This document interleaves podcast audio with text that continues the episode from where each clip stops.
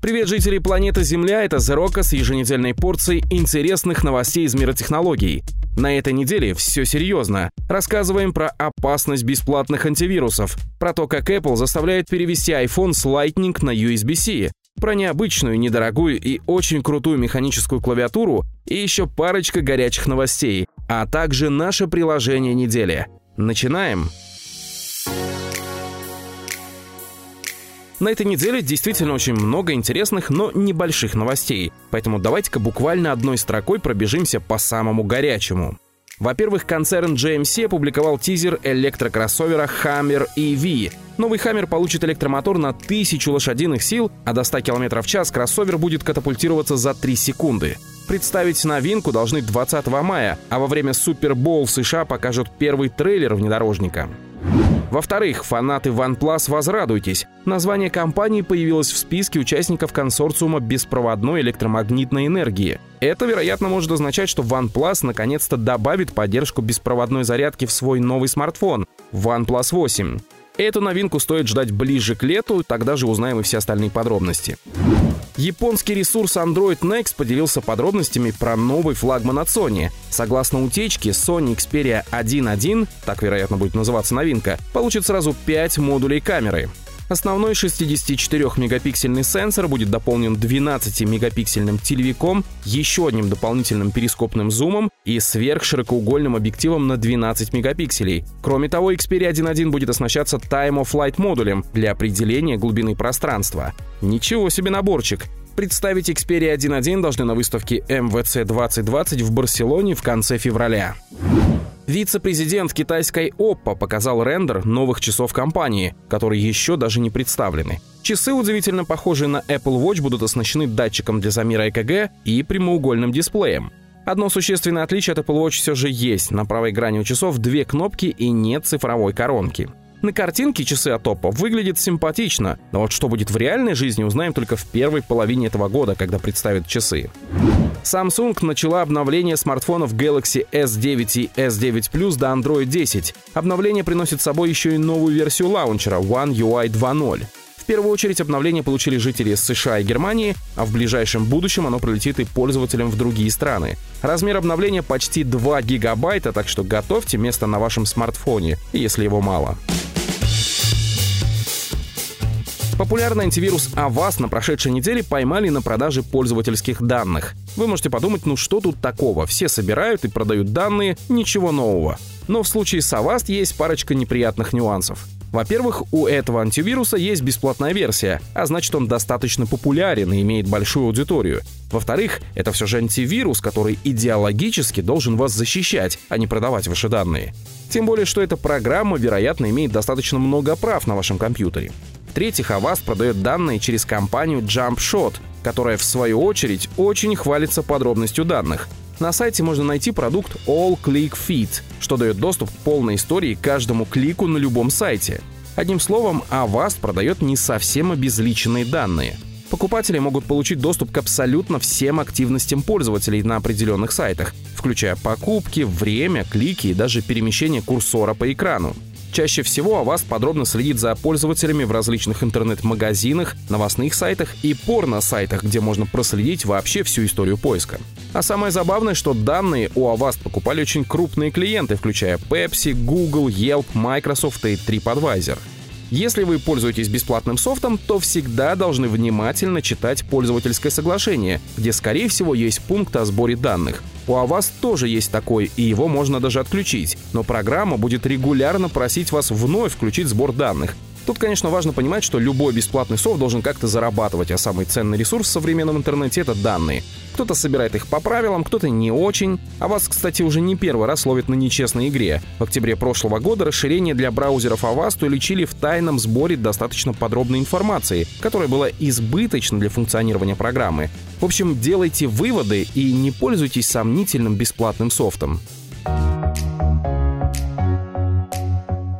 Мы, кстати, читаем все ваши комментарии, поэтому возвращаем рубрику «Приложение недели». Она будет выходить по мере нахождения действительно классных приложений. На этой неделе такое есть, и, как ни странно, оно еще и бесплатное. Это Double Take от Filmic.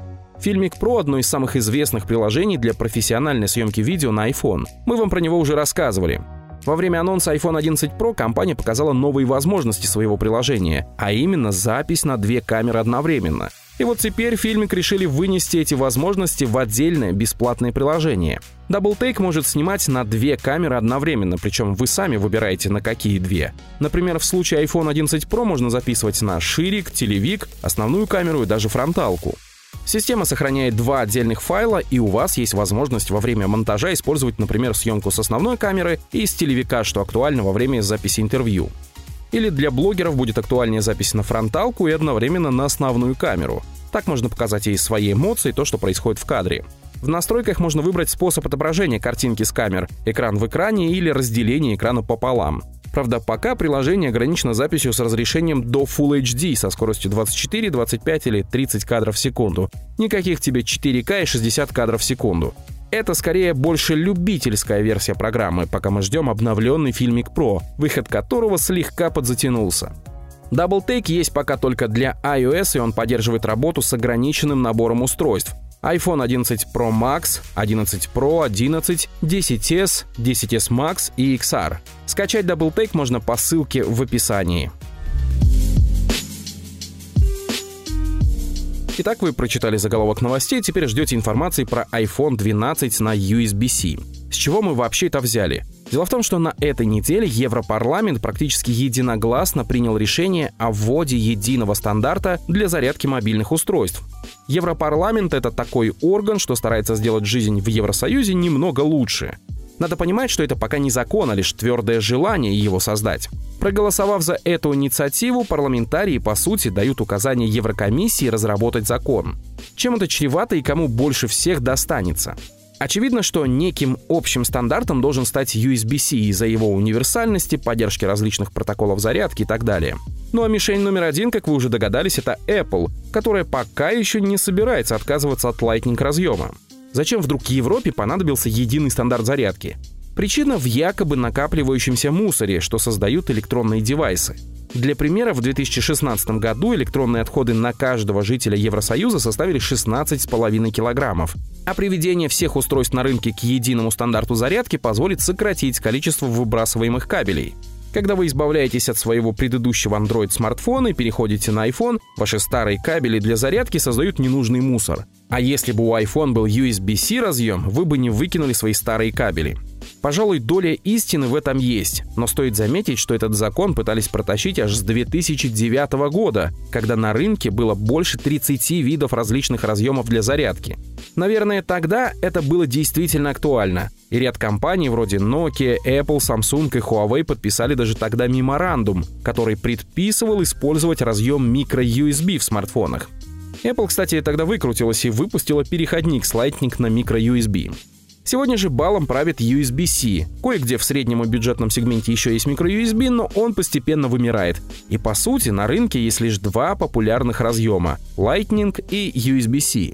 Куда уж тут еще больше что-то оптимизировать тому же у Apple есть свои резонные доводы. Если в сентябре этого года iPhone 12 перейдет на USB-C, то огромная армия, а это сотни миллионов людей по всему миру, что каждый год обновляют свой смартфон, резко перейдут с Lightning на USB-C, и все кабели, что копились у них годами, вдруг улетят в мусорку. И это как-то совсем не экологично. Тут еще надо понимать, что Apple в любом случае рано или поздно перейдет на USB-C, но постарается сделать это позже. Ведь сейчас производители аксессуаров вынуждены платить Apple за значок Made for iPhone, что делает, например, те же кабели пригодными для использования с iPhone и iPad. Но теперь вывод. iPhone 12 получит USB-C разъем? Скорее всего нет. Закон будут разрабатывать не 10 дней и не 20, а гораздо-гораздо дольше. И не факт, что он в итоге сможет запретить Apple использовать Lightning. Так что в этом году ждать iPhone на USB-C точно не стоит. Такие вот дела. Ну а теперь от грустного к позитивному. Мы решили почаще рассказывать вам про интересные гаджеты в новостях, и вот на прошедшей неделе мы буквально нарыли очень крутую клавиатуру. Называется она Keychron Key 6. Это компактная беспроводная механическая клавиатура, деньги на производство которой сейчас собирают на Kickstarter. Компания Keychron уже несколько раз успешно провела свои кампании на Kickstarter и сейчас уже вполне привычным способом продает несколько различных клавиатур с одной необычной фишкой. Все клавиатуры компании механические, и в них можно менять не только сами клавиши, но и механизмы нажатия. При покупке вы можете выбрать между оптическим механизмом, что дает скорость, точность и надежность, и переключателями Gateron. Это классический механизм от компании Gritec, что дают то самое настоящее ощущение нажатия и характерный звук. А еще вы можете выбирать между различными вариациями механизмов, которые отличаются по силе нажатия, комфорту и даже клику. В общем, если вы фанат механических клавиатур, вы и сами все знаете. А если вы впервые слышите про все это, просто почитайте про переключатели Cherry MX и их клоны. Но вернемся к нашим баранам, точнее клавишам. Keychron вполне успешно продает полноценную клавиатуру, но сейчас решила ее уменьшить, однако так, чтобы не потерять функциональность и оставить какие-то вменяемые размеры. В итоге получилась клавиатура Keychron Key 6, которую сейчас можно купить за 59 долларов.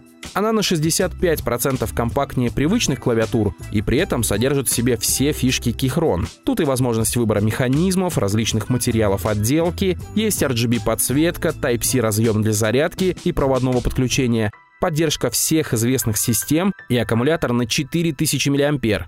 Впечатляющий набор за такие разумные деньги. Но самое главное, что выглядит эта клавиатура очень симпатично и особенно подойдет любителям минимализма. Отгрузить покупателям новую клавиатуру обещают уже в марте, что достаточно быстро для Kickstarter, поэтому ссылочку на Keychron Key 6 оставим в описании. Вот, собственно, и все. Если вам нравятся наши новости, расскажите о них своим друзьям, оставьте нам оценку в iTunes, это позволит нам развиваться. Ну а видеоверсию новостей можно всегда посмотреть на нашем YouTube-канале. Это Rock. Всем пока!